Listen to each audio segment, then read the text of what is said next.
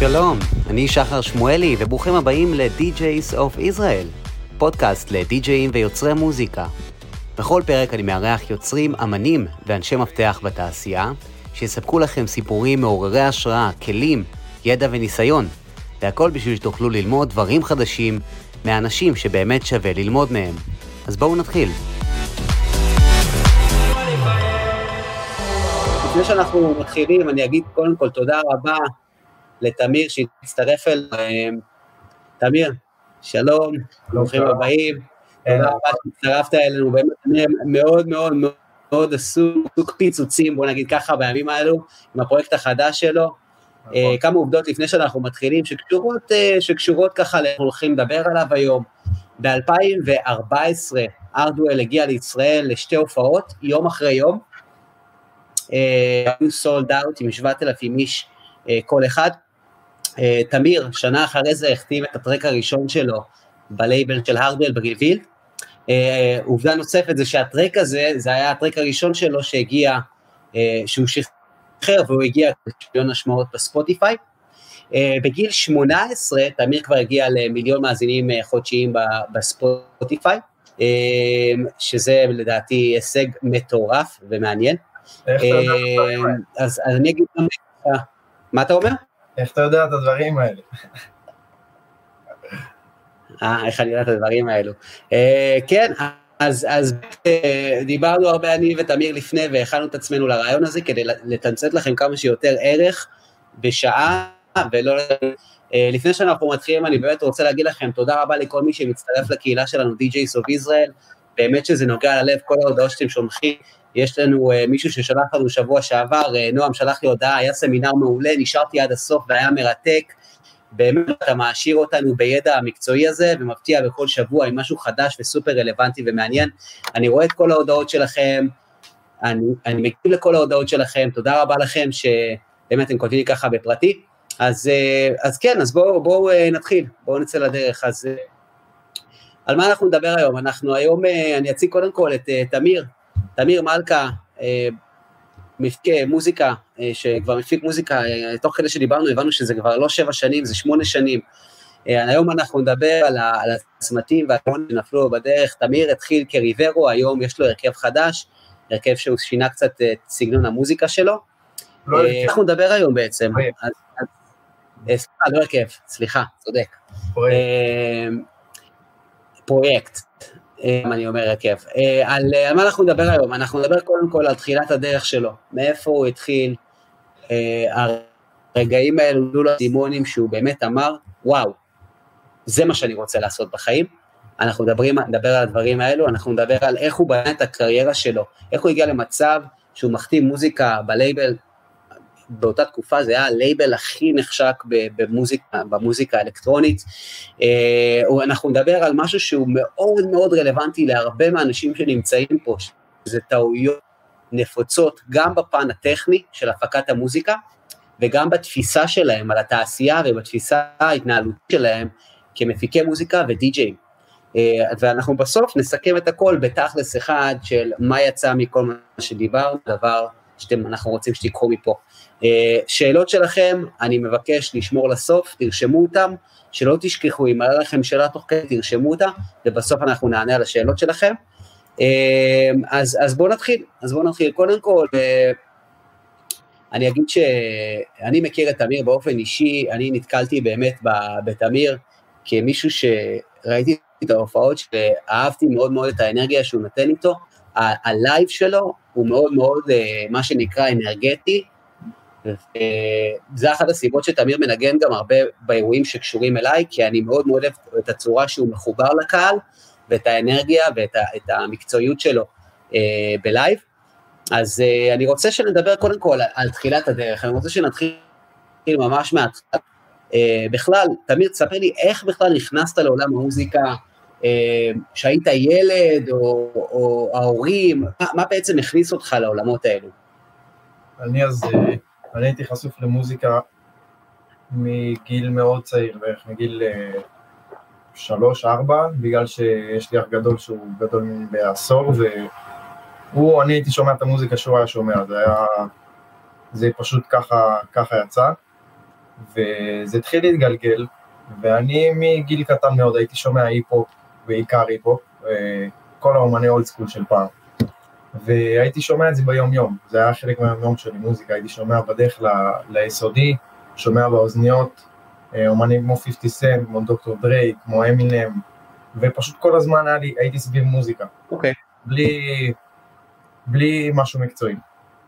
אה, אז הייתי חשוף למוזיקה, כאילו זה- זה- אפשר להגיד שזה בעצם תחביב. כן, זה, זה פשוט, זה אהבתי מגיל מאוד צעיר מוזיקה, כאילו, בלי לדעת שאני הולך לעשות בזה. זה היה חלק מה... זה היה חלק מהחיים שלי ביום יום. מתי באמת הבנת שזה מה שאתה אוהב ואתה רוצה לה- להתחיל להתעסק בזה בעצם? מתי נפל לך האסימון שאמרת, בואנה, זה, זה משהו שהוא יותר מרק עכשיו לשמוע מוזיקה ב-MP3 ובדרך לבית ספר, אני רוצה ללמוד.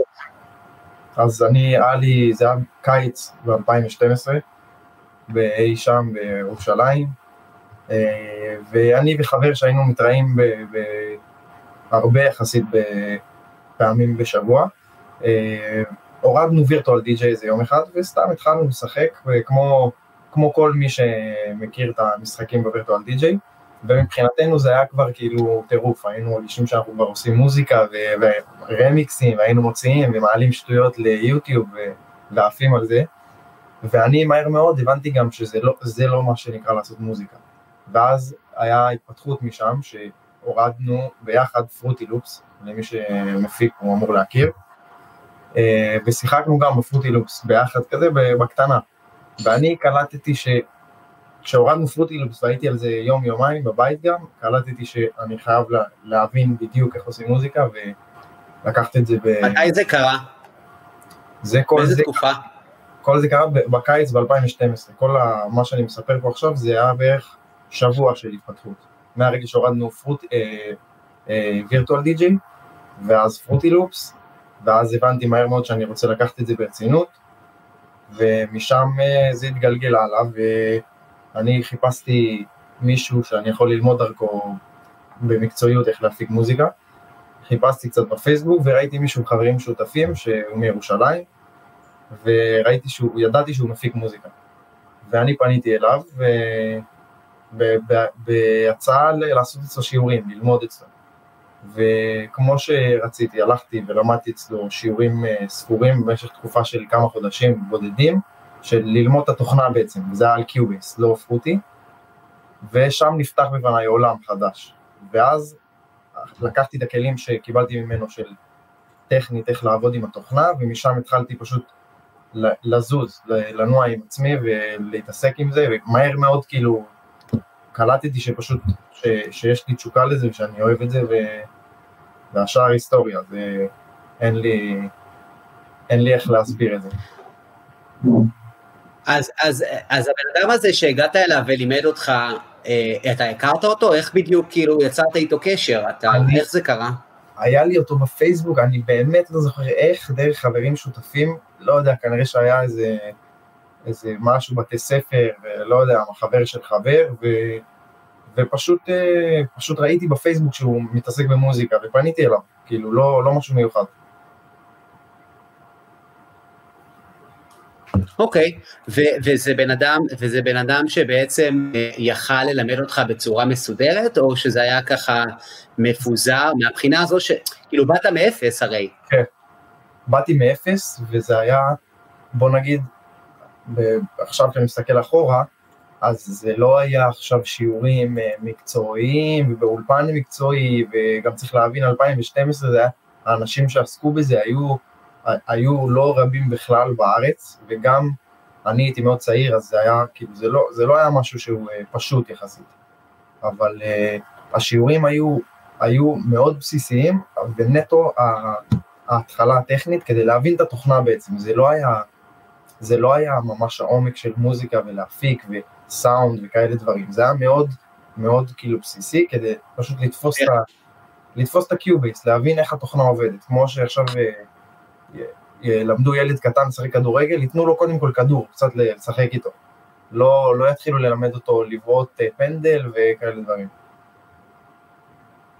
אוקיי, והשאלה שלי בעצם, איך באותה תקופה הניצוץ הזה לא נעלם לך? כי הרבה חבר'ה, מה שהם עושים, מתחילים, ואז אוקיי, התלהבתי, למדתי קצת, ואיך הייתה לך את ה-state of mind הזה של, זהו, עכשיו זה מה שאני עושה, כאילו, והלכת עם זה עד הסוף. כן. השאלה כאילו, מאיפה זה הגיע?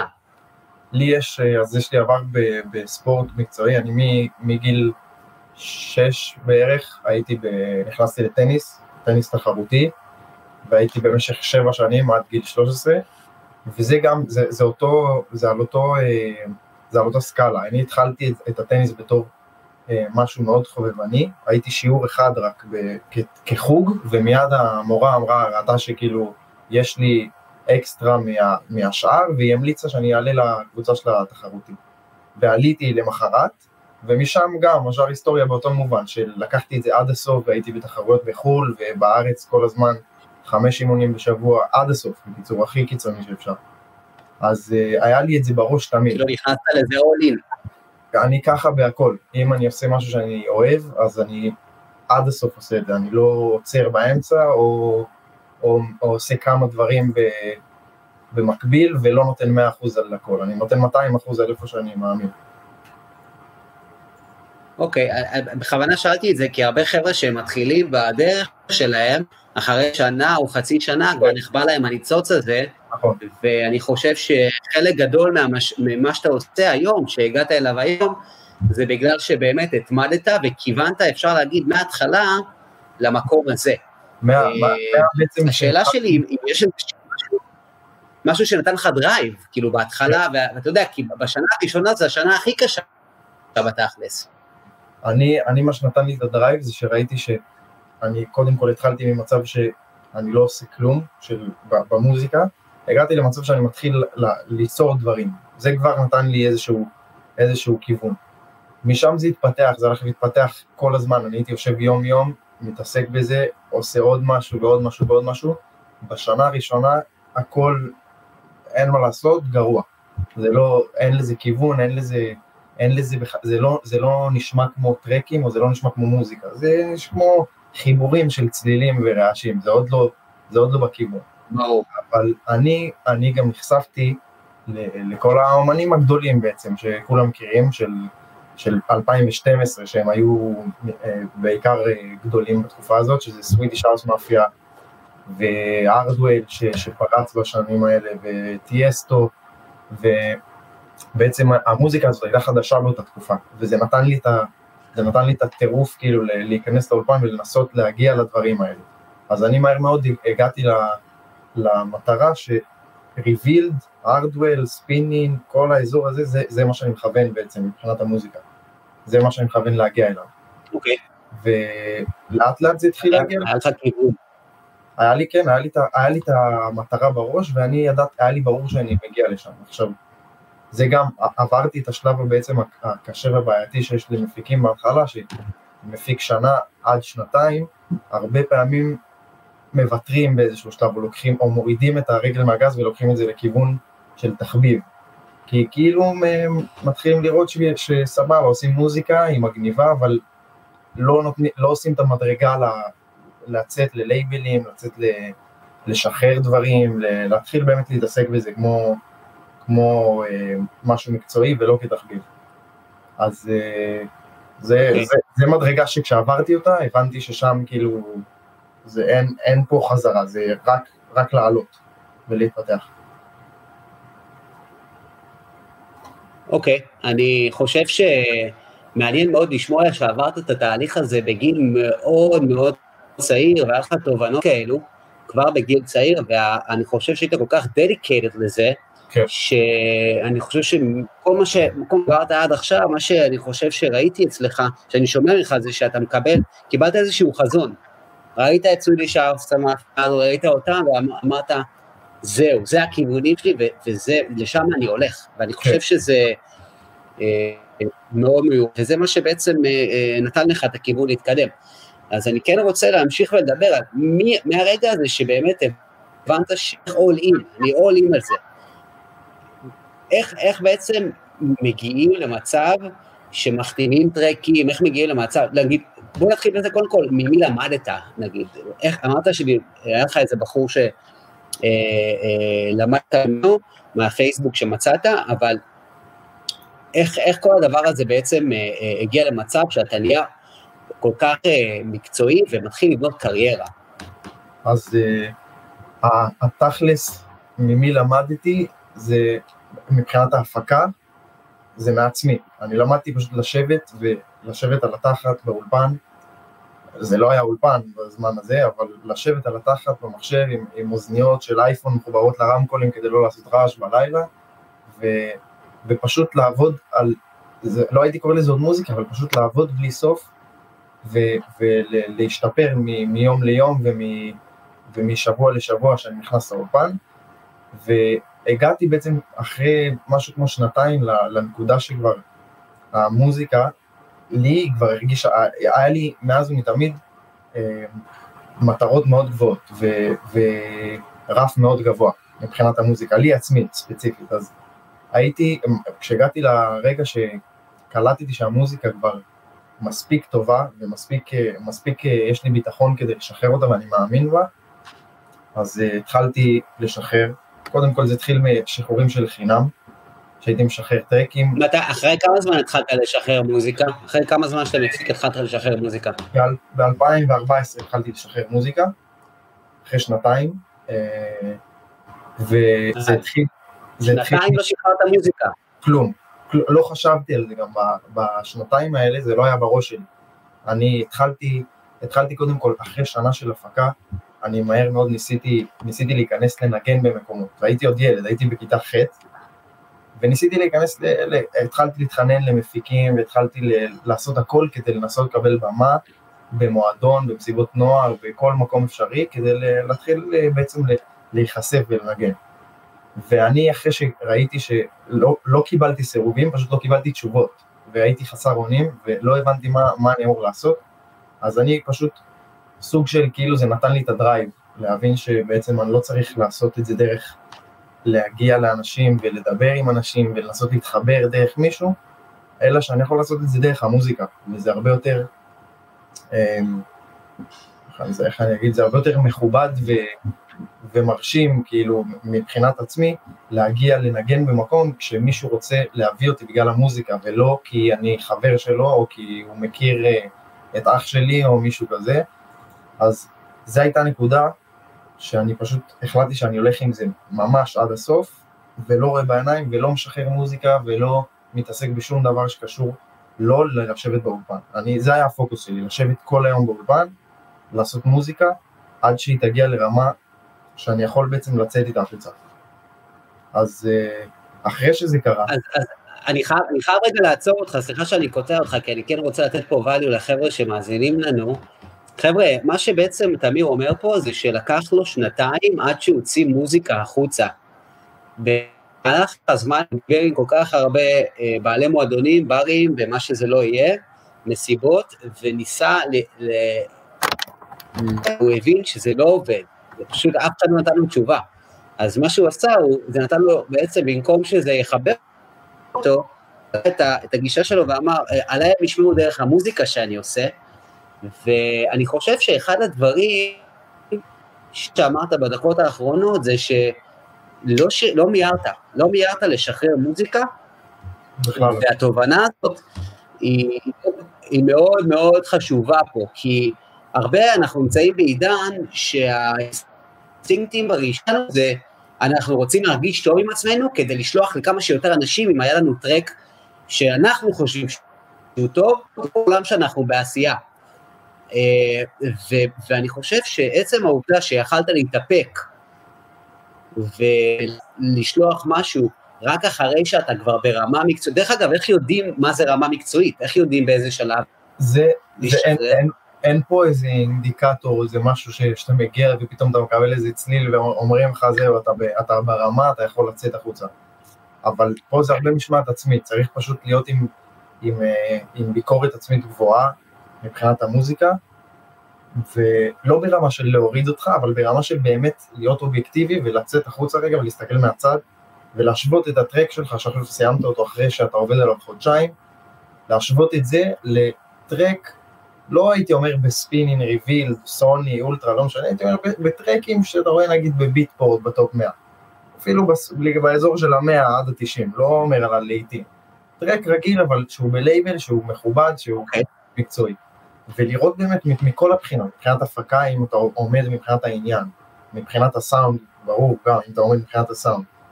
אמ, זה, זה בעיקר שני הדברים, אמרתי את זה כאילו זה כללי, אז זה, זה בעיקר הדברים, זה מבחינת ההפקה והסאונד, צריך לראות שאתה באמת ב-level ואתה לא, ואתה לא כאילו מרחם על עצמך ואתה אומר, זה track שלי, עבדתי עליו הרבה זמן. ו... מישהו לימד אותך את זה, או שזו התובנה שהגעת אליה לבד? לא, הגעתי לזה לבד עם ההחלטה כש... שהבנתי שפשוט אי אפשר לרוץ, ואין קיצורי דרך, ואי אפשר לעשות מוזיקה שנה, ובום, אה, להחתים אצל Hardwell, ובום, להחתים ב Spinnin', ולהתחיל אה, לחגוג. זה פשוט לא עובד ככה. צריך להשקיע ולשבת על התחת, וגם בן אדם שהוא מאוד כישרוני בזה, אז הוא יכול להיות כישרוני בהפקה וברעיונות, הוא יכול להיות יצירתי מאוד, אבל בסוף, בתכלס, טכני, אחרי שנה, שנתיים, אין סיכוי כאילו להגיע לרמה מספיק, מספיק גבוהה ומקצועית כדי להתחיל לשחרר ב, בלייבלים גדולים. חייב את הבסיס הזה, חייב את, ה, חייב את השנתיים האלה של ה... לא, לכל אחד זה זמן אחר, אבל חייב את התקופת זמן הזאת של לשבת באולפן, כן. וליצור וליצור וליצור, ולא להוציא ולא לשלוח ולא כלום, פשוט לעשות מוזיקה בתור אימון. זה, זה בסוף אימון. איך אתה מצליח במשך שנתיים, איך אתה מצליח במשך שנתיים לעשות... אה, הניצוץ הזה ייעלם. כאילו, לא היו אנשים סביבך שאמרו לך, תקשיב, כאילו, סבבה, הבנו, כאילו. כן, אני, יש לי, דוגמה מצחיקה שהיה, שהיה, אם אני לא טועה, זה היה בכיתה ט', אני זוכר ט', זה היה לפני, בדיוק לפני כאילו הקפיצה הגבוהה, וזה היה איזה יום שישי אחד שהלכנו לשחק בשכונה כדורגל עם חברים, וזה היה שם שתי חברים שהם הם היו בעניינים של המוזיקה, כאילו הם אהבו, אבל הם לא, לא מבחינה מקצועית, הם לא היו מפיקים או משהו. דרך אגב, היום שניהם מפיקים. אה, והם בהתחלה, אני, אני הייתי מספר להם פה ושם על דברים, על שאני מכוון ל Revealed ו Hardwell ו Spinnin', והם, אני זוכר באותו יום, שהם היו מסתלבטים כזה, שכאילו מה עכשיו, איך, איך כאילו, איך תגיע ל Revealed ול Hardwell ול Spinnin', ואין, אי אפשר כאילו, בקיצור אי אפשר. ואני מבחינתי אין דבר כזה, זה לא, זה לא יכול להיות, אין דבר כזה, אי אפשר, ואם אתה מספיק עובד קשה ו, ומאמין במה שאתה עושה, אתה יכול להגיע לכל דבר. ו, ו, ואני מבחינתי גם הדברים האלה, זה רק, זה רק עוד יותר נתן לי כאילו, זה עוד יותר הדליק לי את הניצוץ, במקום להוריד לי, זה כאילו עוד יותר נתן לי את, ה, את הדרייב כאילו ל... לראות שכן אפשר לעשות הכל. ו... אז, אז זה מצחיק שכאילו צריך לדעת לקחת את הדברים האלה, את הביקורות מאנשים ומ... ומהסביבה, ו...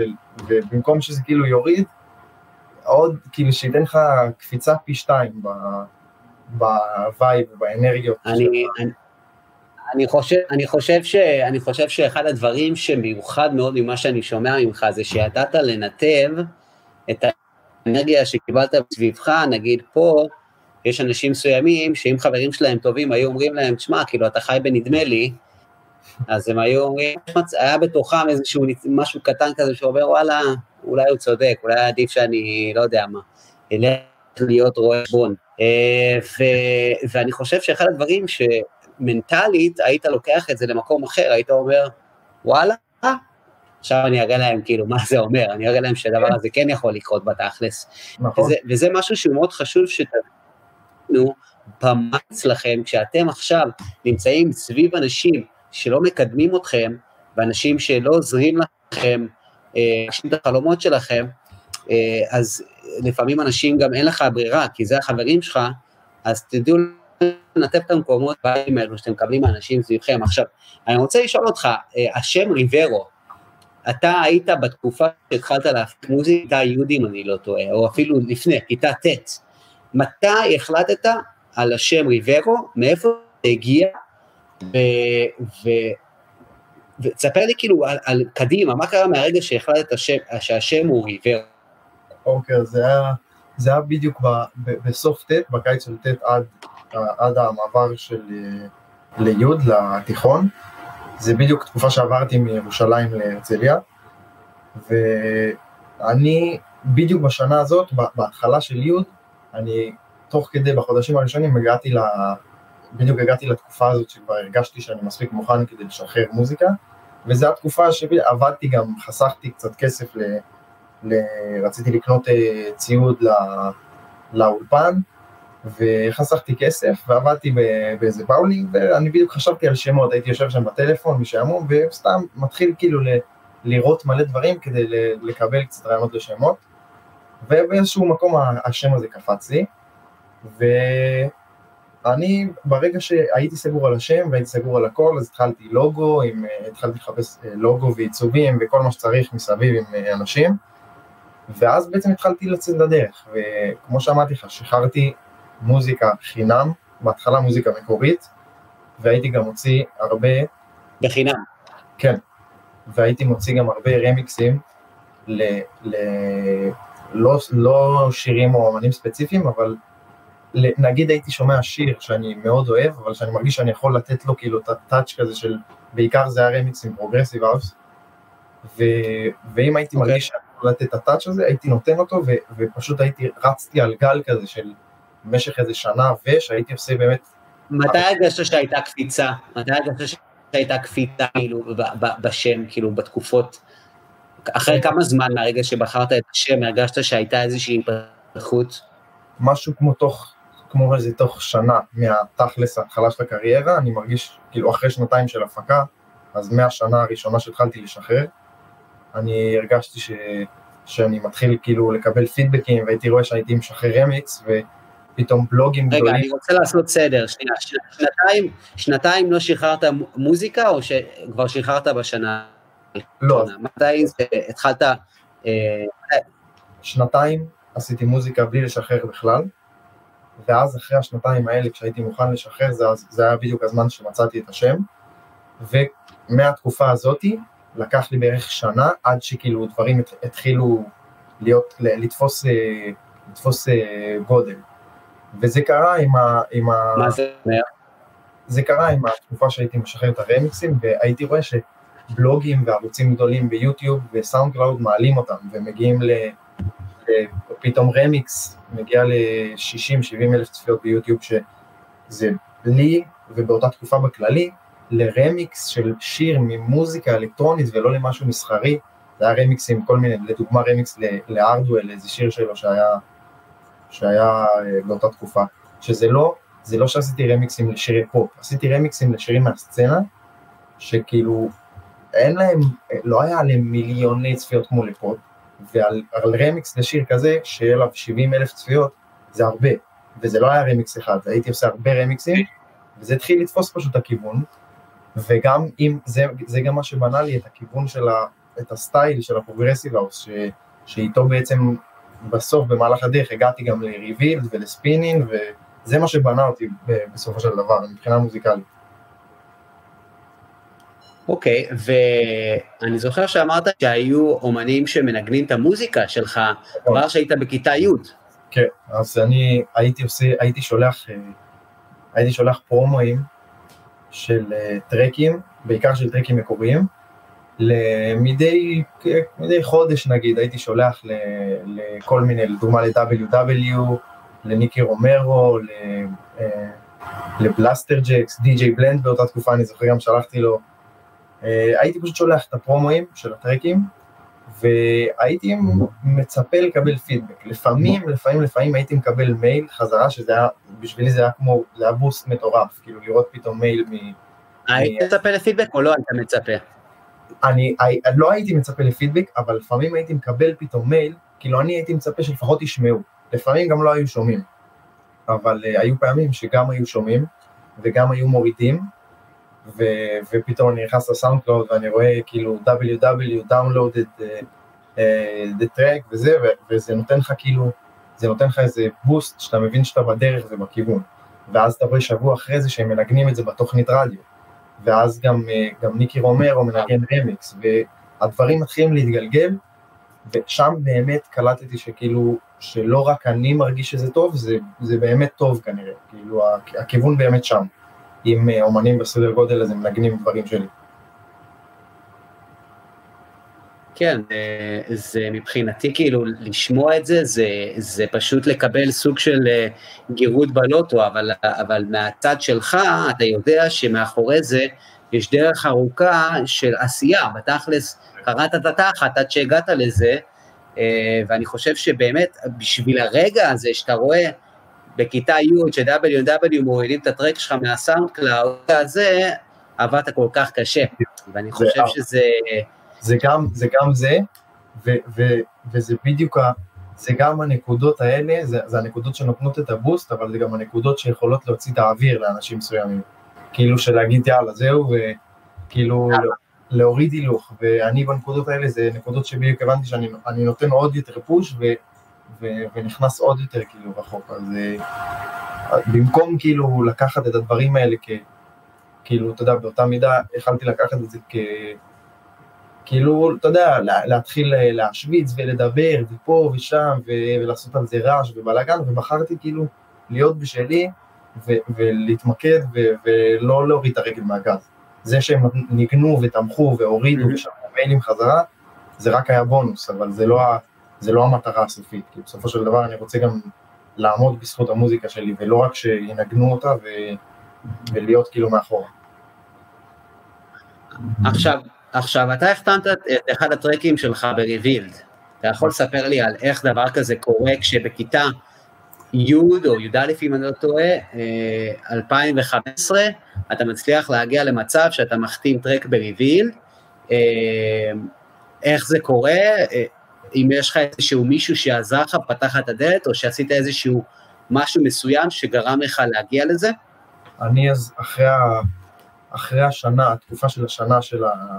שכבר הייתי מוציא מוזיקה, פנו אליי uh, מנהלים מניו יורק, שני מנהלים מניו יורק, ואני בעצם התחלתי איתם, התחלתי איתם סוג של מערכת יחסים ב, ב, למשך חודש בערך, ואז הגענו למצב של, של חוזים ו, ומקצועי כמו שצריך.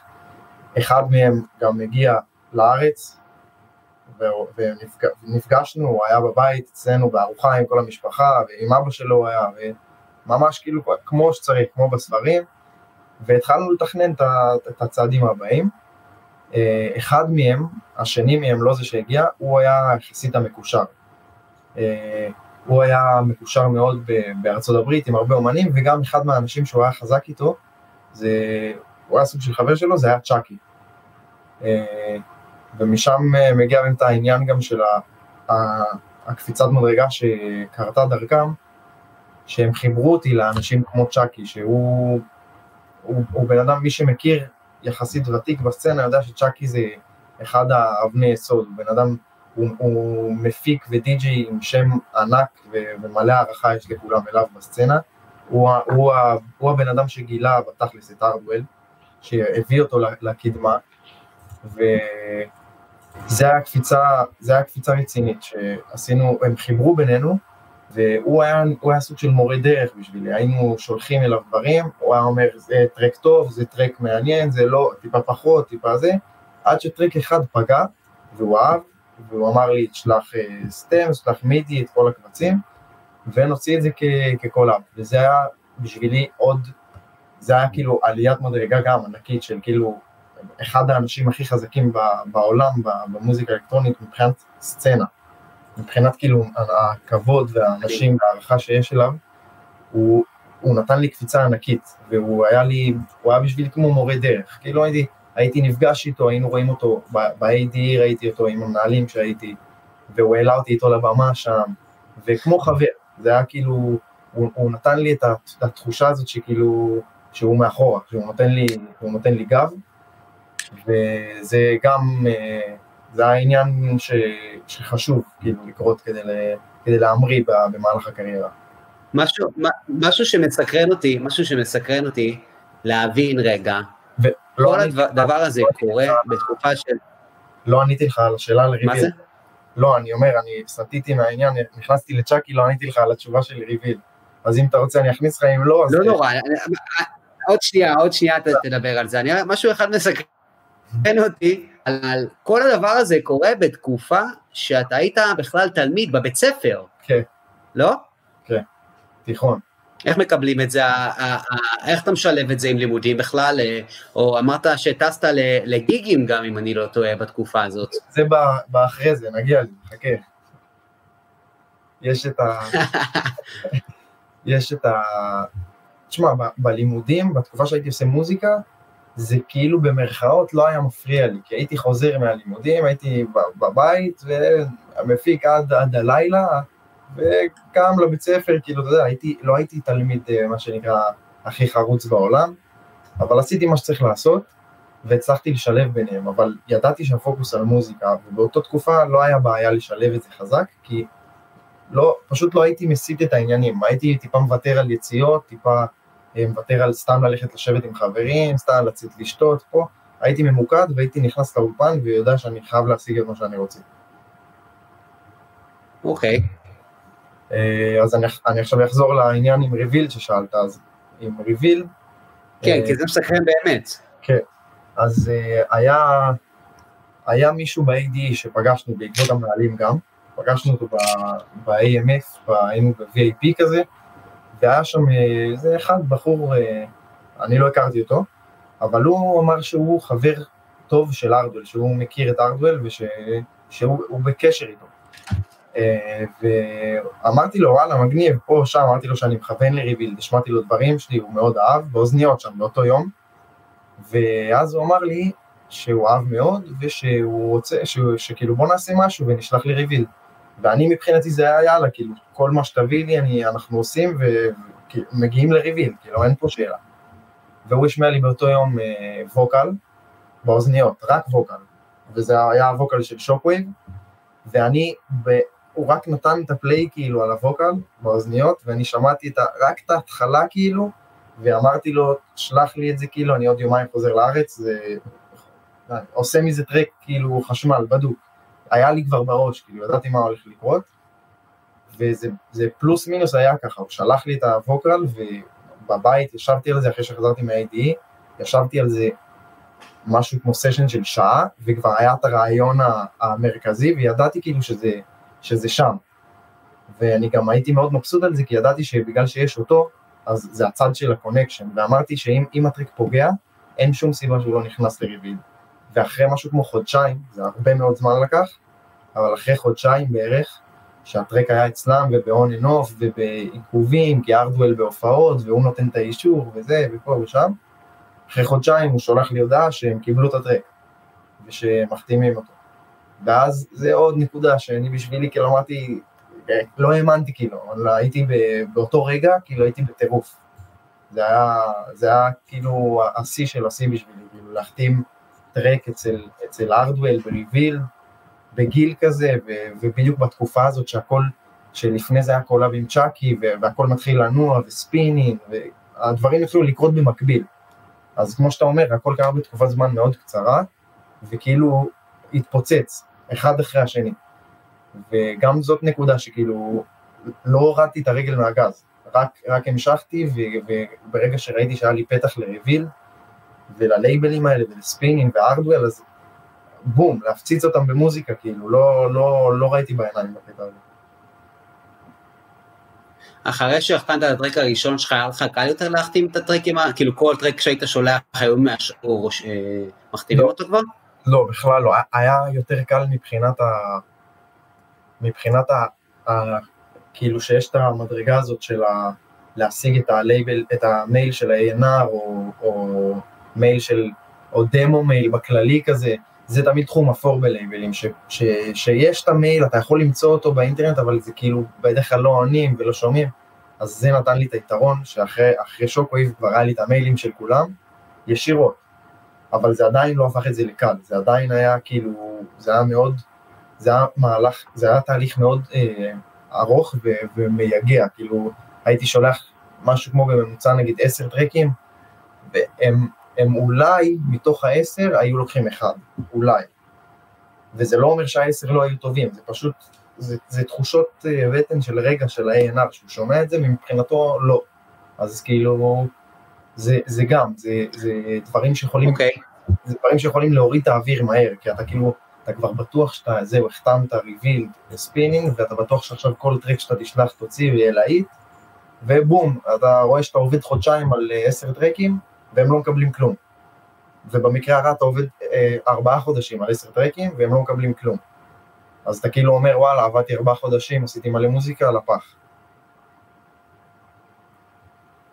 ובמקום שזה יוריד אותך, זה חיזק אותך, כי התאמנת יותר, אפשר לומר, ושיפרת את עצמך בתקופה הזאת. אחד הדברים שאני שומע ממה שאתה אומר פה, אה, זה שאחד הדברים שאתה להתאפס עליהם, זה שמתוך שמונה, עשר טרקים ששלחת להם, הם החתימו אחד.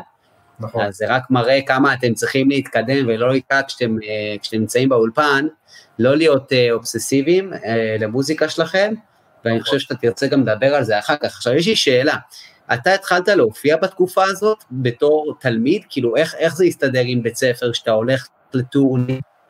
אני, אז אני הטור הראשון שלי בעולם היה באסיה, הייתי חודש ושבוע, ביפן ובפיליפינים, וזה היה, ב, אם אני לא טועה, ב, בערך באמצע י"ב כזה, בתקופה בדיוק של חלק מהבגרויות וכל ה...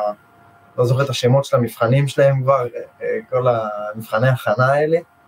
אה, ואני מבחינתי, ברגע שזה, שהגיעה ההצעה הזאת לטור הזה, לא, לא היה לי בכלל כאילו ספק, זה היה לי ברור במאה אחוז שאני עוד, עוד חודש וחצי עולה על מטוס ו, ומגיע ועושה את כל מה שצריך, ולא, כאילו בלי התלבטות. והיה מצד, בהתחלה, אה, מצד המחנכת שלי, גם בהתחלה בוא נגיד נתחיל מהמעגל הקרוב, אבא שלי יחסית התנגד לזה, כי מבחינתו זה, זה תמיד היה גם תחום אפור, המוזיקה, כאילו לא היה ברור מה קורה, מה פה, מה שם, ומבחינתו לימודים זה קודם. היית מקוטע, אבא שלך אותם, מה אמרת? אני אומר שמבחינת אבא שלי קודם כל, זה היה, זה לא היה רעיון, אה, בוא נגיד ש, שהוא בעדו. הוא העדיף שאני אסיים את הלימודים, את הבגרויות כמו שצריך, okay. אוקיי. אחרי זה. אה, ואני איתו הסתדרתי, שכנעתי, הסברתי לו, אמרתי, כאילו אמרתי לו שאין שום סיכוי שאני לא, שאני, שאני מפספס את ההזדמנות הזאת. אה, שזה לא קורה, כאילו, זה לא קורה כל פעם וזה לא קורה לכל אחד ואני לא מפספס את זה. וגם אותה התנגדות הייתה יחסית מה, מהמחנכת שלי בתיכון, היא אמרה לי בפירוש, אתה לא טס, אה, יש לך בגרויות, יש לך מבחנים, אתה לא טס, פשוט ככה. ואני לא, לא עניין אותי בכלל מה שהיא אומרת, כאילו אמרתי לה, אמרתי לה בסדר, זה לא, זה לא מעניין אותי כל כך מה שאת אומרת, זה, וזה בחירה שלי, ואני מחליט שזה יותר חשוב מהבגרויות האלה ומהמבחנים, ואני כן טס. והיא הבינה מהר מאוד באיזשהו שלב שאין לה פשוט מה לעשות בנידון, והיה לי גם, היה לי את היועצת של השכבה, שזה היה מצחיק, שהיא היא, היא הכירה את הנושא, הבן שלה, היא סיפרה לי אחרי זה שהבן שלה הוא גם מתעסק במוזיקה אלקטרונית, והיא דיברה איתי והיא דחפה אותי לזה, היא אמרה לי, לך, תעוף, כאילו תעשה כל מה שאתה מאמין בו, תפסיד חודש, לא יקרה כלום, לא, לא, לא, לא קרה שום דבר, ת, תעוף, תעשה, תעשה מה שאתה מאמין בו, בקיצור. זה היה לי, זה היה לי מגניב לשמוע את זה ממישהי שהיא במערכת כמו מערכת החינוך, כי זה בדרך כלל, האנשים שהם נמצאים שם זה אנשים שהם כאילו, הם יחפשו לרבע אותך ולהפחיד אותך עם דברים כמו תסיים את הבגרויות, זה ופה ושם, ואם לא תעשה את זה אז אתה לא תוכל לעשות כלום, ו- וזה היה לי מגניב שמישהי כזאת מה... עוד יועצת שכאילו יש לה משקל שם באה ואומרת לי את זה כאילו בשושו ככה בהפסקה, אז כאילו היה לי את, היה לי את היחסים המגניבים שם. לפני שאנחנו ממשיכים התובנות של אה, טעויות נפוצות שאמנים ומפיקים עושים בהתחלה, אני רוצ... יש שאלה שאני שואל כל אחד שמתארח אצלנו, אני שואל איך השקל הראשון שלך ממוזיקה, אם יש לך איזשהו אה, משהו, זיכרון כלשהו של איך הייתה, מה היה בכלל, ממה זה היה, הכסף, הפעם הראשונה שעשית כסף ממוזיקה. אז אני היה לי את השקל הראשון, הדולר הראשון ממוזיקה, היה לי בכיתה, גם בכיתה י' אם אני לא טועה, הפקתי מישהו שיצר איתי קשר בפייסבוק, ואז עברנו לסקייפ, אה, הוא היה מעוניין, הוא שמע דברים שלי, רמיקסים וטרקים מקוריים, והוא רצה שאני אפיק לו משהו. מי יצר לך קשר? מי יצר איתך קשר? איזה בחור רנדומלי לחלוטין, מ... לא זוכר מאיפה, מטורקיה נראה לי, אין לי מושג איך הוא הגיע, דרך המוזיקה כנראה, ב YouTube וב SoundCloud, והוא רצה שאני אעשה לו טרק. אוקיי. Okay. אה, לי זה היה מאוד חדש באותו רגע, אבל לקחתי את ההזדמנות, כאילו אמרתי מה, למה לא, מה אכפת לי לעשות לו טרק. אה, ובאמת עשיתי לו טרק אחרי שהיינו בקשר באיזה שלושה שבועות בסקייפ, ושולח לו חזרה, אה, שולח לו רעיונות, מקליט לו, זה, פה, שם, ובסוף הוא, הוא קנה טרק ב-500 דולר, ואני באותה תקופה גם, זה ילד בן 16 עושה 500 דולר ממוזיקה, כאילו מטרק שמוכר וזה, אז הייתי, הייתי בבית ספר עם חברים, ואנחנו כאילו מסתלבטים, זה היה, זה היה מגניב, כאילו אני רואה בפייפל 500 דולר, אמרתי וואלה זה מגניב, מגניב מאוד, כאילו יש פה, יש פה עם הלאה. כן.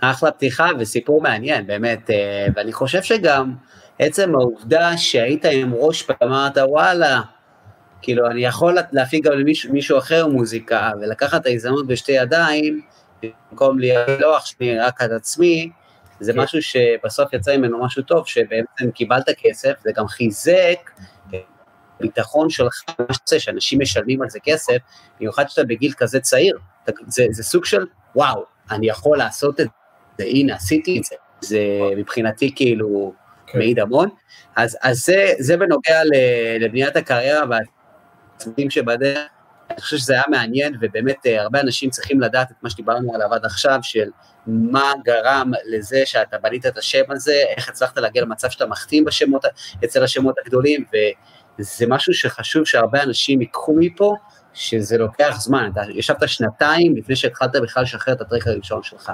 אז אני רוצה שנמשיך ונדבר על התובנות שלך, על התעשייה, עם צ'אקי שדיברת עליו לפני דקה. נכון. אה, אתה יודע, יש כל מיני דברים שתוך כדי מה שעשית תוך כדי הקריירה שלך, אולי state of mind, אולי איזה טיפ שמישהו נתן לך, אולי איזה משהו ספציפי שעשית, שעזר לך. אז אני כן רוצה, שאם יש לך איזשהו משהו כזה לתת פה לחבר'ה, אני אשמח מאוד ש, שנדבר עליו בנושא הזה. אוקיי, okay, אז אני, אני, היה לי מההתחלה יחסית, state of mind של להבין שאני, שאני מתעסק במוזיקה ו, ולא לפחד כאילו להפיק, פשוט להיכנס לאולפן, למחשב, לנייד, לא משנה מה, לאיפה שאתה עושה את המוזיקה, ו- ופשוט להפיק, כאילו, לעבוד על הרבה דברים, לפתוח עוד פרויקט ועוד פרויקט ועוד רעיון, ולמחוק ולשנות, ולמחוק עוד פעם ולשנות עוד פעם, ואת ה- את הסאונדים ואת האקורדים ואת, ה- ואת הביט ואת הכל, כאילו, לא לפחד פשוט, פשוט לעשות, כל הזמן לעשות, ולא להיות... Uh, לא להיות ב, ב, במצב כאילו, ב state of mind, שאתה כאילו נכנס ל, לאולפן ואתה כזה, אתה, אתה כאילו נלחם בעצמך ואתה, נגיד יש לך רעיון כלשהו שאתה, שיש לך אליו איזשהו רגש ואתה אומר אני חייב לסיים את זה וזה חייב להיות הכי טוב שיש, כי זה לא, זה לא חייב להיות הכי טוב שיש. אתה באולפן, אתה יכול לעשות עשר טרקים בחודש, אחד מהם יהיה טוב, ואתה יכול גם לעשות, לשנות את ה... את ה את ה-state of mind ולהגיד אני עושה את זה עוד יותר אפילו קיצוני, אני עושה עשר טרקים, לפחות עשר רעיונות בשבוע. ו, ופשוט להבין שכאילו זה, זה חלק מהתהליך הפקה, ולא חייבים לסיים הכל, ו, וכמו שלא הכל טוב, לא חייבים לסיים הכל, פשוט צריך, חשוב להיות כל הזמן בעשייה, כל הזמן להפיק וכל הזמן לרענן את הראש ולפתוח את ה... את, ה, את המוח ו, ולצאת כאילו מהגבולות, ולא לא, לא בוא נגיד אה, לעבוד כמו רובוט, שאתה נכנס לאולפן וכאילו הכל כמו רובוט, זה, זה צריך להיות ההפך מזה, אתה צריך לעשות הכי הכי הכי בלאגן, עד שאתה תגיע למשהו מגניב. אז זה, זה הסטייט. אהבתי את ה... לעשות בלאגן. לעשות בלאגן, עד שאתה, עד שאתה תופס okay. אוקיי. משהו. יש איזושהי פעולה שעזרה לך, אה, יש איזושהי פעולה שעשית בהתחלה שעזרה לך להצליח, אה, אני חושב ש... אתה יודע, בתקופה שאתה היית כבר היה social media ו... ו... וכל מיני דברים, דברים כאלה, יש משהו ספציפי שעשית שנתן לך drive והבנת, אוקיי, אה, יש פה משהו כאילו, משהו במה שאני עושה? מה, אתה מדבר בהתחלה יחסית? מתי? דברים שעזרו לך להצליח, במיוחד בהתחלה, אתה יודע, אם אני לא טועה, אתה אמרת לי שהיית מעלה רמיקסים שלך. נכון, זה היה, זה היה חלק מה, מה, מהפריצה שלה לפני, לפני ריביל ספין, הרמיקסים שהייתי עושה, זה זה לא חייב להיות רמיקסים, אבל כן, כן לנסות כאילו, ל, ברגע שאתם מרגישים ש, שכבר המוזיקה ברמה, להתחיל לנסות לשחרר ולקבל את הביטחון של לשחרר את זה ולעשות רמיקסים גם, ו, ומקורי, ועריכות, ופשוט להתחיל להוציא את הדברים, ברגע שהדברים כבר מספיק, אה, מספיק ברמה. לא לפחד מהצעד הזה. אוקיי. אוקיי, אז, אז, אז אנחנו מדברים הרבה על אה, להוציא את הדברים כשהם מספיק ברמה, ואני חושב שיש פה משהו שרשמתי שהוא מאוד מאוד חשוב, שזה ברמת המוזיקה, יש, יש הרבה חבר'ה שעושים אה, כל מיני אה, טעויות בהתחלה,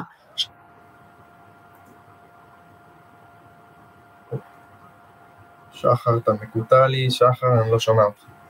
לא, לא. רגע, ת, ת, תחזור לנקודה של הטעויות, שחר, אני איבדתי אותך לגמרי. אני רוצה שנדבר על טעויות נפוצות שאנשים שמפיקים עושים בתחילת הדרך, ברמת המוזיקה וגם ברמה ההתנהלותית שלהם. ברמת המוזיקה, קודם כל, אחת הטעויות שאני ראיתי הכי הרבה ואני עדיין רואה, זה אנשים ש... זה מפיקים שממהרים, כאילו, רוצים הכל כאן ועכשיו, ובום, ועושים מוזיקה חודש, חודשיים, שלושה, ובום, משחררים, ו... ועושים מוזיקה שנה, ויאללה, שולחים ל... ל... ל Armada, ל Revealed, ל Spinnin', וזה טעויות שהן יכולות לעלות בקריירה, כאילו, זה חבל לא להיות סבלני ולא לקחת את העוד אקסטרה זמן הזה של ה... לעשות עוד טרק ועוד טרק ועוד טרק, ולדעת שאתה מתקדם ולומד בזמן הזה, מאשר כאילו להיות חסר סבלנות ולשלוח אה, ישר אה, ללייבלים ולאומנים פרומואים כשהטרקים בכלל לא ברמה ולעשות את זה באופן לא מקצועי של לדוגמה לשלוח מייל ולנפח אותו במלא מלל שהוא לא רלוונטי ושפרטים כמו אה, אה, אני, אני מפה ומפה בין ככה וככה, אני עושה מוזיקה ככה וככה זמן ולהתחיל לספר סיפור חיים וביוגרפיה זה לא מעניין הדברים האלה ובסופו של דבר המוזיקה צריכה לדבר אז בפן הזה, בגלל זה צריך להיות, להיות מקצועי ולדעת שמתי אתה כן בשלב שאתה יכול לשלוח דברים. אתה לא, לא שולחים לאומנים וללייבלים, לדוגמה, טרק שהוא לא גמור, 100% מיקס ומאסטר. מאסטר לא הכי קריטי, אבל מיקס, הפקה ומיקס גמור ב-100%, כאילו. אין סיכוי לשלוח ללייבל טרק, ראיתי את זה מהרבה אנשים ושמעתי את זה, בגלל זה אני אומר את זה גם, שאנשים שהיו שולחים פשוט ללייבל טרק וכותבים שהטרק לא גמור ב-100% ואין עוד מיקס ומאסטרינג, שזה כאילו, אתה אומר, זה... אה, אתה יורה לעצמך ברגל. אתה לא תקבל מייל חזרה מהלייבל או מהאומן הזה, ואתה גם כנראה לא תקבל מהם שום מייל בעתיד. כאילו זה... אתה נכנס לתיקייה של ספאם, זה לא... זה, זה פשוט דברים שלא עושים. כן, זה לא... אין, זה לא... זה לא מתקבל. וזה טעויות שהרבה אנשים עושים את זה, והם לא סבלניים, והם לא לוקחים את האקסטרה זמן הזה כדי לעבוד על המוזיקה שלהם. אוקיי, אה, ומתי הם צריכים לדעת אה, שה track נכון ומוכן ונעול לשליחה? אה, בוא נגיד, גם פה אין איזה אינדיקטור שאומר לך שזה מוכן, אתה צריך אבל לדעת לעבוד עם reference נגיד סיימת את ה track סופית, mix ו mastering, mix ו mastering שלך או של מישהו חיצוני, זה לא משנה, אבל לדעת שאתה הגעת לנקודה שהוא גמור, ולהשוות אותו לטרקים בלייבל שאתה רוצה לשחרר, ולראות אם הוא עומד מהבחינה הזאת. וכל מפיק שהוא מפיק מעל שנתיים, אמור לדעת, לזהות פערים והבדלים בין track שהוא ב Spinnin' לבין track שהוא לא גמור ולא מתאים, כאילו הוא צריך לדעת אחרי שנתיים של הפקה האוזן מספיק מאומנת כדי לדעת מתי זה טוב ברמה ומתי זה פחות. העניין שלא לכולם יש זה ביקורת עצמית ו- ולדעת כאילו להיות ביקורתי ו- ועם רף מסוים. כאילו זה, זה חשוב, כי אם אין לך את הרף הזה אז אתה, אתה כאילו, אתה אומר טוב, נשלח כל טרק, כאילו אתה אומר יאללה, הכל אני שולח, כי עשיתי את הכל והשקעתי זמן על הכל, אז למה לא? וזה טעות רצינית וקשה, כאילו, לא לעשות את זה. לשלוח את, את, את הבסט, okay. הבסט של ה, מהשנה האחרונה, עשית בשנה הזאת 12 טרקים, אז בעיניך הם הכי מטורפים, אז תיקח את הכי מטורף. כאילו, מבין כל ה-12, קח אחד, אותו אתה שולח. לאומנים, לדי-ג'אים, ללייבלים, אותו אתה שולח. אתה לא שולח את כל ה-12 ו... אני, אני, אני אוהב את התובנה הזאת, כי אני חושב שאם אתם תיישמו, תיישמו את הדבר הזה, עצם העובדה שאתם תבינו ותעצרו את עצמכם מלהוציא החוצה דברים שהם לא גמורים, או דברים שהם חצי כוח, או דברים שאתם חושבים שהם טובים, אבל יכול להיות שאם אתם תמשיכו לעבוד ותייצרו בשנה, אה, כמו שהוא אמר, אה, עשרה טרקים, ואחד מהם תיקחו את הכי מפחיד ותשלחו, הסיכוי שהאוזן תתפוס את, ה, את, ה, את ה track הזה, הסיכוי שאתם תפרצו עם ה track הזה הוא הרבה יותר גבוה, ואני חושב שזה בעיקר, בעיקר לשבת באולפן, לשבת על התחת, ו, ולקרוע את הצורה עד שאתה מגיע ל... ל ש, שיש לך כמה וכמה טרקים שאתה מתחיל להרגיש טוב איתם. אה, ו, ואני חושב שזו תובנה מעולה. ברמת, ה, ברמת המוזיקה, אה, mix ו mastering, יש לך ככה אה, כמה דברים לתת לחבר'ה שלנו? יש. אני, אני אתן, אני אתן גם עוד, עוד איזה טיפ קטן של איזה משפט של די.ג'יי שאמר את זה, שהוא די.ג'יי ומפיק. וזה משפט שהוא בעיניי, אני רק לאחרונה כאילו שמעתי אותו ונחשפתי, אבל הוא בעיניי כאילו משקף בדיוק את, ה, את הצורה שאני ספציפית עבדתי בה ב, לאורך כל הקריירה, הוא בדיוק משקף את זה, אז בגלל זה אני מאוד אהבתי את זה. והוא ב, בשורה התחתונה, הוא אומר לא להתאהב בטרק. זאת אומרת, אתה עושה הרבה טרקים, אתה יכול לעשות אה, חמש טרקים לדוגמה בחודש, ונגיד יש אחד מהם שהוא בעיניך מטורף, אתה כאילו יש לך רגשות אליו, אתה... זה הטרק שלך, כאילו אתה בטוח שזה הטרק שייתן לך את הקריירה, ופתאום בא לייבל או אומן או חבר או אימא או אבא או אח, מישהו בא ואומר לך, כאילו שומע את זה וכאילו אתה יודע, הוא פשוט לא, הוא אומר, תשמע זה לא עובד, הטרק לא עובד. ואתה יכול כאילו באותו רגע כאילו חרב עולמך, אתה יכול להרגיש כאילו אין מצב, אני לא מאמין, זה עבדתי עליו כל כך הרבה זמן, אין מצב, זה לא יכול להיות, זה לא, זה הטריק הכי טוב שלי, ולדעת לקחת את זה במקום למקום כזה, למקום של לא לפתח רגשות לטריקים, עשית אחד שאתה בטוח שהוא מטורף, והורידו אותך לרצפה, והוא לא מטורף, להבין את זה ולהגיד סבבה בוא נעשה עוד, כאילו עוד 12 טרקים, אחד מהם יהיה באמת מטורף. אז לא, לא לפתח רגשות לטרקים, כאילו זה שאתה עובד על משהו הרבה זמן, זה לא אומר שהוא טוב, יכול להיות שהוא לא טוב. תובנה שאני חושב שאם אתה אומר אותה והדי-ג'יי והמפיק אומר אותה, כנראה שיש בה הרבה, חבר'ה, תיקחו את זה מפה, אל תתאהבו בטרקים שלכם שאתם מפיקים, אה, ובאמת תפרידו את, ה, את הרגש, המקצועיות, גם בעולם העסקי, זה הדבר הכי חכם לעשות, להפריד את הרגש לבין מה שאתם עושים בפועל, שזה מאוד מאוד קשה. אה, מעולה, אז, אז, אז אני חוזר עוד פעם לשאלה, שאלה טכנית אה, על, על, על הפקת, אה, הפקת המוזיקה. כן, אז אני, אני עכשיו אחזור, ל, אני אחזור לעניין היותר טכני של בתכלס, ששאלת אותי על ה mix ו mastering, אז אני, חשוב קודם כל להגיד, רוב האנשים, שתדעו, רוב האנשים, האנשים בתעשייה של המוזיקה, לא רק האלקטרונית, בכללי, הם לא עושים גם וגם וגם. הם או מפיקים, או אה, מעבדים, או טכנאי מיקס, או טכנאי מאסטרים. כל אחד יש לו את התפקיד שלו, ככה עובדת התעשייה בעולם. אז זה ככה עובד בכל התעשיות בעולם של המוזיקה, גם, ב, גם בסצנה של, של ה-ADM.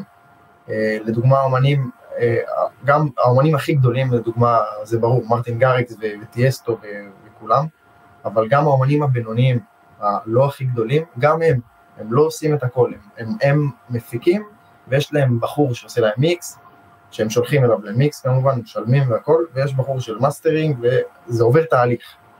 אז חשוב לדעת את זה קודם כל, לפני שאני אגיד פה. עכשיו, לגבי mix ו mastering, זה חשוב לדעת שזה כלי, זה כלי מנצח, זה כלי נשק, לדעת לעשות mix ו mastering ברמה באמת מקצועית ולא רק להגיד כאילו את ה title אני יודע לעשות mix ו mastering, כי יש מאחורי זה תורה שלמה, זה, זה תורה של ניסיון ושל... רגע, אני, אני רק רוצה להבין משהו, לפני, ש... לפני שנייה אמרת שלא כולם עושים את זה ונותנים למישהו אחר לעשות את זה. אה, אתה אומר כאילו, מה אתה מנסה להגיד פה בעצם? אז אני, אני מנסה להגיד קודם כל, שלדעת שכאילו, יש מצב שזה לא התחום שלכם, מיקס ומאסטרים, שהתחום הטכני הזה אולי זה לא התחום שלכם, יכול להיות שאתה מפיק מאוד יצירתי, שאתה מביא רעיונות מטורפים, ואתה לא יודע, או שאתה לא יודע לבטא את עצמך מבחינת סאונד, או שאתה פשוט עוד לא מגיע ועוד לא יכול, כי, כי פשוט אין לך את הניסיון, כי סאונד זה 100% ניסיון, אתה כמה שאתה מפיק יותר ומתעסק עם סאונד יותר, אתה משתפר יותר לאורך הזמן. אין פה, אין פה איזה, פה, אין, איזה מישהו שכאילו יכול לקום אחרי שנה עם כישרון מטורף ויהיה לו אוזן מטורפת לסאונד. הוא יכול להיות כישרוני מאוד בהפקה, בסאונד לא. סאונד אתה צריך לדעת, בגלל זה כל הסאונד mm-hmm. גדולים, הטכנאי מיקס הגדולים שהם עושים מיקס לכל התעשייה הכי גדולה, לברונו מרס ול, ולאריאנה גרנדה וכל האומנים הגדולים, זה טכנאי מיקס שהם בני 50, כאילו הם, הם יודעים מה הם עושים ויש להם ניסיון וידע, זה לא, זה לא ילדים בני 20 שעושים uh, mix ו mastering. אז זה חשוב לדעת את זה, אבל גם כן חשוב לדעת ש mix ו mastering זה, זה כלי, כמו שאמרתי, כלי נשק, כי, כי אתה, ברגע שיש לך את היכולות לעשות mix ו mastering ברמה, ברמה כאילו פצצה בכוחות עצמך, אז אתה, אתה די משוחרר, כאילו אתה, אתה לא תלוי בכלום, אתה עצמאי לכל דבר, אתה יודע שאתה יכול להפיק, אתה יודע שאתה יכול לעשות mix ו mastering ל track שלך ולשלוח אותו, ואתה יודע שאם עכשיו שינית משהו בהפקה לדוגמה, הלייבל עכשיו ביקש מה track, בוא נגיד עכשיו שלחתם track ללייבל שהוא עם mix ו mastering, והלייבל אומר סבבה הוא טוב, אבל תשנה פה ופה משהו. עכשיו, אם לא אתם עשיתם mix ו mastering, אז זה בלאגן, אתם צריכים לחזור לפרויקט, לשנות, לשלוח שוב ל mix ו mastering ולשלם עוד פעם. אם יש לכם את הכלי שאתם יודעים לעשות את זה, אתם יכולים לחזור לפרויקט, לשנות את, ה, את ההפקה, מה שרציתם, לעשות שוב mix ו mastering, או במקרה, אם אתם עובדים עם טמפליטים, אז אתם מכניסים את הפרויקט לא, לאותו פרויקט שעשיתם לו mix ו master, ובום, מוציאים ויש לכם את זה תוך כאילו, תוך סשן אחד, בלי כסף. אבל זה כן, זה כן חשוב לדעת שיש רמה מסוימת, ו, וצריך פה להיות עם, פה צריך באמת להיות עם רף מאוד גבוה, קיצונית, כי אם אין לך רף גבוה בסאונד, אז אין לך, אין לך מה לעשות עם זה בעצם. אז אה, זה על, על mix ו mastering ככה ש, שידעו, ועוד דבר ש, שחשוב להגיד גם למפיקים שהם בהתחלה יחסית, שבסופו של דבר ההפקה והתוכן זה, ה, זה מה שמנצח, זה כאילו החותמת. אתה יכול לעשות, אה, אתה יכול לעשות את הטרק הכי, עם הסאונד הכי טוב בעולם, אבל הטרק עצמו, התוכן שלו, השיר, או ה, לא משנה מה זה יהיה, הוא לא, הוא לא מספיק טוב, זה לא יהיה להיט. אבל אם עשית טרק שהוא, שהוא מה שנקרא, בוא נגיד, כמו שאמרתי לך, להיט זה להיט, לא צריך סאונד, לא צריך כלום. אם עשיתם הפקה שהיא להיט, זה להיט. אז זה, זה מה שחשוב לדעת, כאילו זה השורה התחתונה. Okay. זה לפני הכל, התוכן וההפקה והמוזיקה לפני הכל. לפני כל הדברים הטכניים. התוכן הוא המלך, התוכן הוא המלך. כמו, ב, כמו במדיה. אמ, אני רוצה שאם היית, אם היית יכול לחזור חמש שנים אחורה ל, ל, לתמיר ולהגיד לו משהו כדי, אתה יודע, לך הרבה עבודה קשה או הרבה זמן, יש משהו שהיית מתמקד כאילו, והיית נקודות שהיית אומר לתמיר לפני חמש שנים? כן, יש לי, יש לי, קודם כל, כל הדברים שאמרתי עד עכשיו, הייתי אומר, אה, ובנוסף, בנוסף לזה, יותר מבחינה עוד יותר אה, טכנית, דברים, דברים שהם מאוד אה, בסיסיים, אבל הם קריטיים ברמה הכי גבוהה שיש, ואני אומר את זה, זה תובנות שהגעתי אליהן במהלך של ממש שנתיים האחרונות. אז כאילו, גם אם זה נשמע בסיסי, לכל מי ששומע עכשיו, שימו, שימו על זה דגש, כי זה קריטי. אז אה, אחד, הדבר הראשון זה, בהפקה זה בחירת סאונדים, זה לדעת, לדעת אה, לבחור את הסאונדים המתאימים, ולדעת להתעסק עם סאונדים שהם מתאימים, ו, ובעצם להוציא את מה שיש בראש מבחינת הרעיון, להביא את זה גם בפועל, ולא לא לנסות לקחת סאונד שהוא לא, ולהפוך אותו למשהו שהוא אחר, לדוגמה. לא להפוך את זה ליותר מדי עם מעובל, ויותר מדי אפקטים, ויותר מדי להגזים, ועוד משהו, ועוד שכבה, ועוד שכבה. לנסות להגיע בהכי פשוט ובהכי בהכי מצומצם, לקבל את, ה, את מה שאתם אה, מחפשים. שזה בעצם דבר שהוא קריטי כי הוא, הוא חוסך את כל הבלגן של אחרי זה כשאתם עובדים עם הרבה שכבות לדוגמה והרבה אפקטים והרבה, והרבה בלגנים על, ה, על הפרויקט, אחרי זה במיקס זה בעצם יוצר בעיות, זה יוצר מצב שצריכים ל, ל, לנקות הרבה ולהתעסק עם הרבה דברים טכניים שהם פשוט לא, הם לא יקרו אם אתם תדעו לעבוד עם בחירת סאונדים שהיא קריטית. אז זה הראשון, בחירת סאונדים, וזה דגש להכל, פשוט צריך okay. אוקיי. לקחת מטבעו שהוא יושב טוב. השני זה בלנס, שזה זה בעיניי המלך בשנה האחרונה, שזה קריטי, זה סופר קריטי, כאילו זה לדעת לעשות את הבלנס הנכון בטרק, בפרויקט, וזה לא אומר עכשיו, בואו נגיד התחלתם טרק, התחלתם רעיון, נכנסתם, הנמכתם את הערוץ הזה קצת פה, קצת שם, זרקתם כאילו לפי העין, ויאללה, מסיימים את הטרק. אז הבלנס זה אומר באיזשהו שלב להגיע למצב שאתה מאפס הכל, ועושה בלנס מחדש לכל ערוץ, מדייק כל ערוץ שישב כמו כפפה. וזה טיפ באמת שאם היו אומרים לי אותו לפני חמש שנים, גם לפני ארבע שנים, זה היה מקפיץ אותי ברמה בשנייה, כי זה פשוט זה הדבר הכי בסיסי שיש, אבל אם חושבים עליו לעומק, זה הכי חשוב שיש, מבחינת, ה, מבחינת אחרי ההפקה. אמ, דבר שלישי, ב... אוקיי. דבר שלישי ברמה של ההפקה. יש גם דבר שלישי, קיבלתם פה הרבה, קיבלתם פה הרבה. מקבלים פה הרבה, אין, תבואו כל יום. אה, זה, זה יחסית למפיקים שהם מתקדמים, אה, אבל אה, גם בכללי חשוב לדעת את זה, החשיבות של, של קיק ובאס, של, ה, של המערכת יחסים בין קיק ובאס בכל שיר ובכל סגנון אפשרי.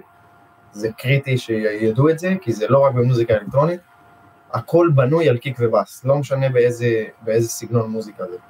אז ברגע שתופסים את זה ומבינים את זה, אז האנשים שאני מדבר עליהם זה אנשים שגם מפיקים יחסית מתקדמים, אמורים לדעת את זה כבר, אבל לשים לזה לב אפילו עוד יותר, שכאילו, הקיק ובאס, אם הם, אם הם לא יעבדו ב-100%, הטרק לא יעבוד. הקיק ובאס צריכים קודם כל להיות כאילו פרפקט מכל הבחינות, ברמה להיות גרמני איתם, כאילו, עד שזה לא יושב בדיוק, אתה עוד מחליף ועוד משנה ומנמיך ומגביר ובלנס בקיק ובאס, בלי סוף, עד שזה מגיע לנקודה שאתם, שאתם שומעים לבד את הקיק והבאס, לשמוע את זה לבד על סולו, ואתם אומרים וואלה זה, זה חשמל, כאילו זה עובד. עד שזה לא שם, הטריק שלכם לא יהיה טוב, בוודאות. אין פה, אין פה קיצורי דרך, זה קיק ובאס, זה, זה כאילו, ה, אתם יכולים לדמיין את זה כאילו זה גלגלים של אוטו, בלי זה כלום, האוטו לא זז. אוקיי, okay, אז uh, נתת פה הרבה הרבה כלים, ואני מקווה שאתם רושמים את הדברים האלו, אם לא אתם גם יכולים אה, אחר כך אה, לחזור אחורה, כי זה מוקלט, זה זכיתם מה שנקרא, אני לא חושב שאי פעם אה, עד עכשיו מישהו שיתף דברים טכניים כאלו, אז המפיקים שבינינו פה זה הרבה מאוד תובנות. אנחנו דיברנו על רמת המוזיקה עד עכשיו, ואני רוצה שנמשיך לדבר על משהו שהוא לא פחות חשוב, ברמת ההתנהלות. כן. אמ, אני, אני רוצה שנדבר רגע ברמת ההתנהלות, אתה יודע, אתה עברת שנים בקריירה, אתה עברת הרבה הרבה מאוד אה, דברים, החתמות, אה, כל דברים שבהם היית צריך לקבל החלטות, או דברים שעברת עד שהגעת להצלחה הזאת. אז אני מאוד רוצה שתיתן להם ממך נקודות על דברים או טעויות שאנשים עושים ברמה ההתנהלותית. אז אה, קודם כל ניתן את הראשונה, שהיא לדעת שאתם לבד, קודם כל להבין את זה שאתם לבד בעסק, ושלא יהיה אף בן אדם שיעשה בשבילכם את העבודה המלוכלכת או הפחות מלוכלכת. צריך לדעת שאתם קודם כל תעשו את הכל בשביל עצמכם, אולי יעזרו לכם פה ושם אנשים, אבל הם לא ישיגו לכם את הדברים שאתם באמת רוצים. אז זה במובן של לדוגמה, אני כשהייתי מחפש אה, מיילים של האומנים, כשהייתי שולח להם דמואים ופרומואים ולייבלים, אני הייתי מחפש את זה, הייתי הופך את האינטרנט, לא היה מאיפה להשיג, הייתי הופך את האינטרנט, שולח הודעות בפייסבוק לאומנים, מחפש את המיילים של המנהלים שלהם ושולח להם ומבקש, כאילו, זה עבודת stalking, אז, אה, זה דברים ש, שחשוב לדעת שצריך לעשות אותם, אין מה לעשות.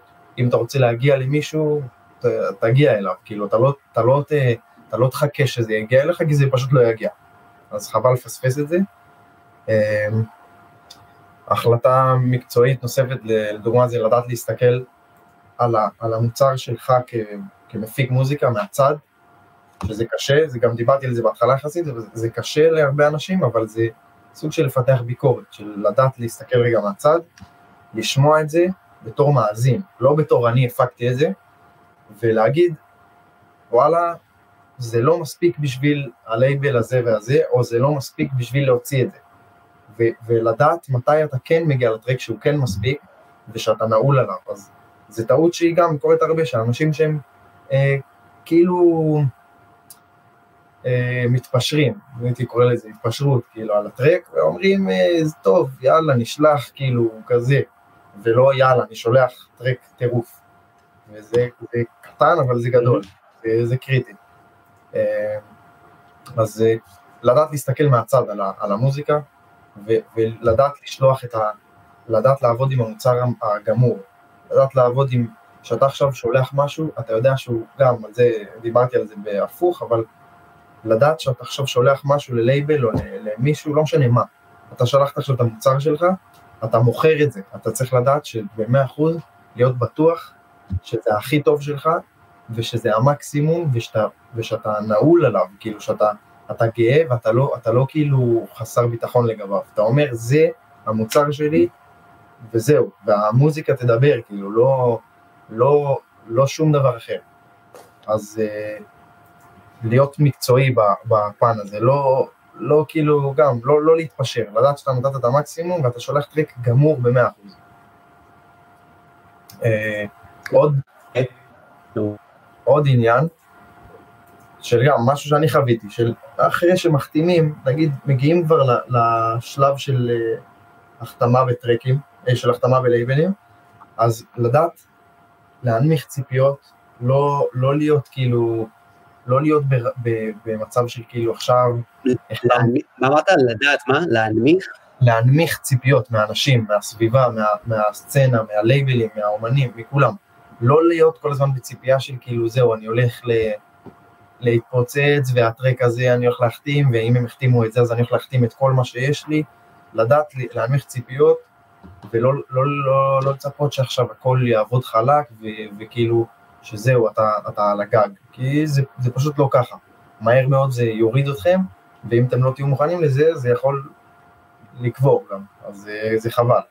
אז לדעת אה, לא להיות... אה, אני חושב שזה, שזה טיפ שהוא... אה, זה, זה, סליחה שאני קוטע אותך, כי זה, זה משהו שאני כן רוצה לעצור עליו רגע. אה, אני חושב שזה טיפ שהוא סופר חשוב, כי הרבה אנשים, יש להם ציפייה מאנשים אחרים שהם יקדמו אותם, או ציפייה ממנהל שיסגור להם הופעות, או אמנים מסוימים מצפים שהלייבל יתייחס אליהם, ואתם צריכים, בגלל שהעסקתם, או שגבלתם פעם אחת, אז אני חושב שאם אתם באמת מניחים את הציפיות שלכם, הדבר הכי טוב שיכול לקרות זה ש... מקסימום תופתעו לטובה, וזה משהו שהוא מאוד מאוד חשוב לעבוד על ה-state of mind שלכם, תעשו את המקסימום שאתם, את המקסימום שאתם יכולים לעשות, ותניחו את הציפיות שלכם. מקסימום תופתעו לטובה. לא, לא, לא לצפות, גם, גם מאנשים, כמו שאמרתי, כמו שאתה גם אמרת, אני חוזר על זה, גם מאנשים ש, שיכולים להיות אנשים בתעשייה, יש המון כאלה, שיבטיחו עד מחר דברים, ויבנו לכם ברור שאתם כבר הולכים לישון עם, עם ארמון של כאילו ציפיות, וקמים בבוקר, הבן אדם לא עונה לכם במשך שנה. זה כאילו, זה דברים שהם אה, הם קורים, והם קורים על בסיס יומי, ופשוט חבל כאילו לקחת את זה, לקחת את זה קשה ו, ואישי. פשוט לא לצפות, זה הכל. זה, זה, זה נקודה, נקודה חשובה. אוקיי. Okay. אה, אני אתן דוגמה על, על, על אבי, שותף של שחר. שאני שלחתי לו כמה, כמה, כמה טרקים חדשים לאחרונה, וגם בלי שום ציפייה, כי אני כבר מכיר ואני רגיל. ו, ופתאום יום אחרי זה אבי מתקשר אליי והוא כבר אומר לי כאילו שהוא עשה דברים שהוא אפילו לא אמר לי עליהם בטלפון, וכאילו, זה, אמרתי על זה גם לשחר, כאילו שנעפתי על זה בטירוף, כי אמרתי, זה, זה, זה מה שכיף, שכאילו אתה לא מצפה לכלום כבר, ולא, כאילו לא אכפת לך כבר, אתה אדיש, ופתאום בום, הוא מתקשר, והוא אומר לך כאילו שהוא עשה דברים שאנשים יכולים לדבר עליהם במשך שנים, ועוד למרוח אותך ולא לעשות. אז זה גם, לדעת, לדעת עם איזה אנשים גם להיות בסביבה, של לא, לא להיות עם דברנים, להיות עם אנשים ש, שאתם יודעים שהם עושים, וש, ושהם, הם, גם אם לא עושים מה שאתם עושים, כאילו לא חייבים להפיק מוזיקה, אבל שהם, שהם עושים מה שהם עושים 100%, כאילו, ולא, ולא בעל הדרך ובקומבינות. אוקיי, מעולה. אה, אתה רוצה... מה אתה אומר? לא, השאלות בסוף, בואו נשמור את השאלות בסוף. אה, אני חושב שדיברת איתי משהו על ה-2080, אם אני לא טועה. כן, 2080 זה, זה סוג של חוקיות של לייבלים. אה, אתה אמרת לי שזה לא רק לייבלים, זה הכל, אבל אני יודע שזה על הלייבלים גם, שזה חוקיות שהיא פשוט, היא הגיונית בסופו של דבר. זה 80 אחוז שה, שהטרק שלכם לא יתקבל ו-20 אחוז שהוא כן יתקבל. בהנחה וזה, ואתם כבר ברמה הזאת של כן או לא, כאילו לא ברמה של uh, מפיקים חודשיים.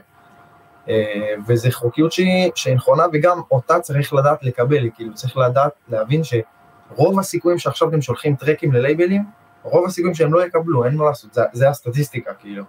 זה לא, זה לא אישי וזה לא כי אתם מישראל או כי פה וכי שם, זה, זה לא מעניין, זה סטטיסטיקה.